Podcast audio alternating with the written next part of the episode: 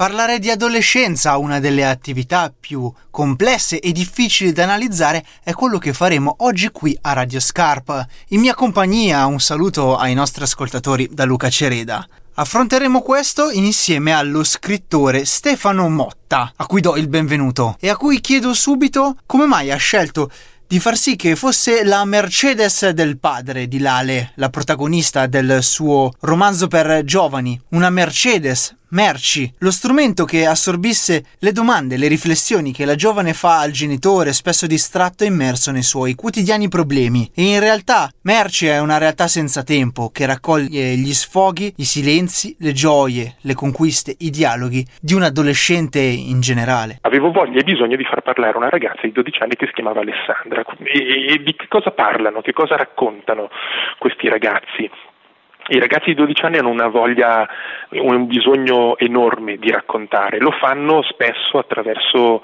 ehm, strumenti e meccanismi da cui noi adulti siamo un po' estromessi, anche se noi siamo i più assidui frequentatori delle chat, di Facebook di Whatsapp, in realtà il linguaggio dei giovani capiamo che spesso non ci appartiene, vorremmo farci un po' gli affari loro ma non ce la facciamo. Allora avevo bisogno, come tutte le storie, come tutti gli scrittori, di una costrizione, cioè uno incomincia, eh, alcune volte le idee nascono da un libro limite. Allora ho posto un limite ad Alessandra.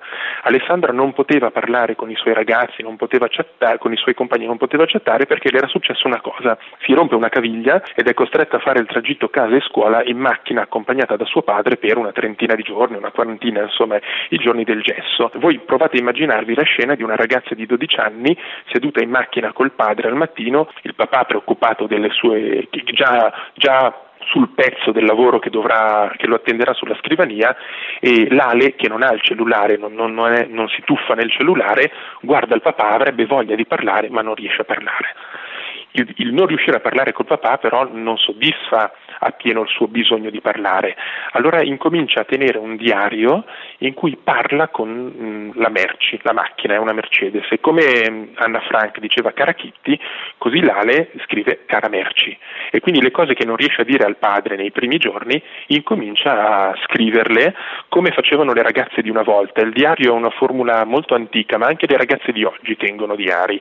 Alessandra Lale è la protagonista di questo suo romanzo e racconta, come dicevamo, una delle fasi più delicate. Racconta forse la fase più delicata della vita, l'adolescenza. Qual è il suo punto di vista da scrittore all'interno della narrazione e come viene visto nelle pagine di Lale il rapporto genitore-figli e che scelta narrativa ha compiuto per guardare all'interno dell'adolescenza? Lale è quindi un paradigma di adolescenza per ogni ragazzo? E, e, nel frattempo, nel, col passare dei giorni, ovviamente il rapporto tra genitore e figlio e figlia si scioglie.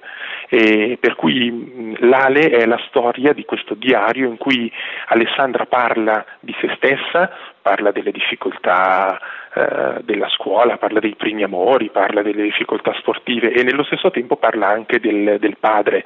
Per noi adulti che questo, che leggeremo questo libro è anche uno specchio impietoso perché non c'è come i ragazzini o come i nostri figli nel vedere e nel mettere alcune volte alla berlina in maniera simpatica alcune volte in maniera odiosa i nostri tic, i nostri difetti e Alessandra è impietosa, affettuosa e impietosa. Ecco, e il mondo degli adolescenti è affascinante perché è fatto di cose minuscole per cui di cosa parla questo libro? Di niente, sono 30 giorni, 30 pagine di diario di Alessandra a cui non succede nulla, cioè non è un libro d'avventura, non va a combattere contro le tigri della Malesia, non scopre un tesoro, non, non va sulla luna, non è un giallo, è un libro in cui apparentemente non accade nulla se non che in 30 giorni una ragazzina cresce eh, ogni giorno fa un passo um, sul passo precedente. È un piccolo mini romanzo di formazione. La cosa bella è che ci si rende conto che non cresce soltanto lei, ma cresce anche il padre. Cresce il padre perché ha di fianco questa figlia ed è costretto eh, non, non, che i padri non vogliano la figlia, però noi adulti abbiamo dei, dei, piccoli margini nostri. Averla lì per 30 giorni lo costringe a modificare, forse anche un po' a ringiovanire. Ecco, il crescere del padre significa ringiovanire. Il crescere di Alessandra in questi 30 giorni significa capire un po' di più eh, le fatiche, alcune stanchezze, alcune gioie degli adulti. Noi ringraziamo lo scrittore Stefano Motta per averci raccontato attraverso il suo romanzo L'Ale, l'adolescenza e diamo appuntamento ai nostri ascoltatori alla prossima storia di Scarp, sempre qui su Radio Marconi. Un saluto da Luca Cereda.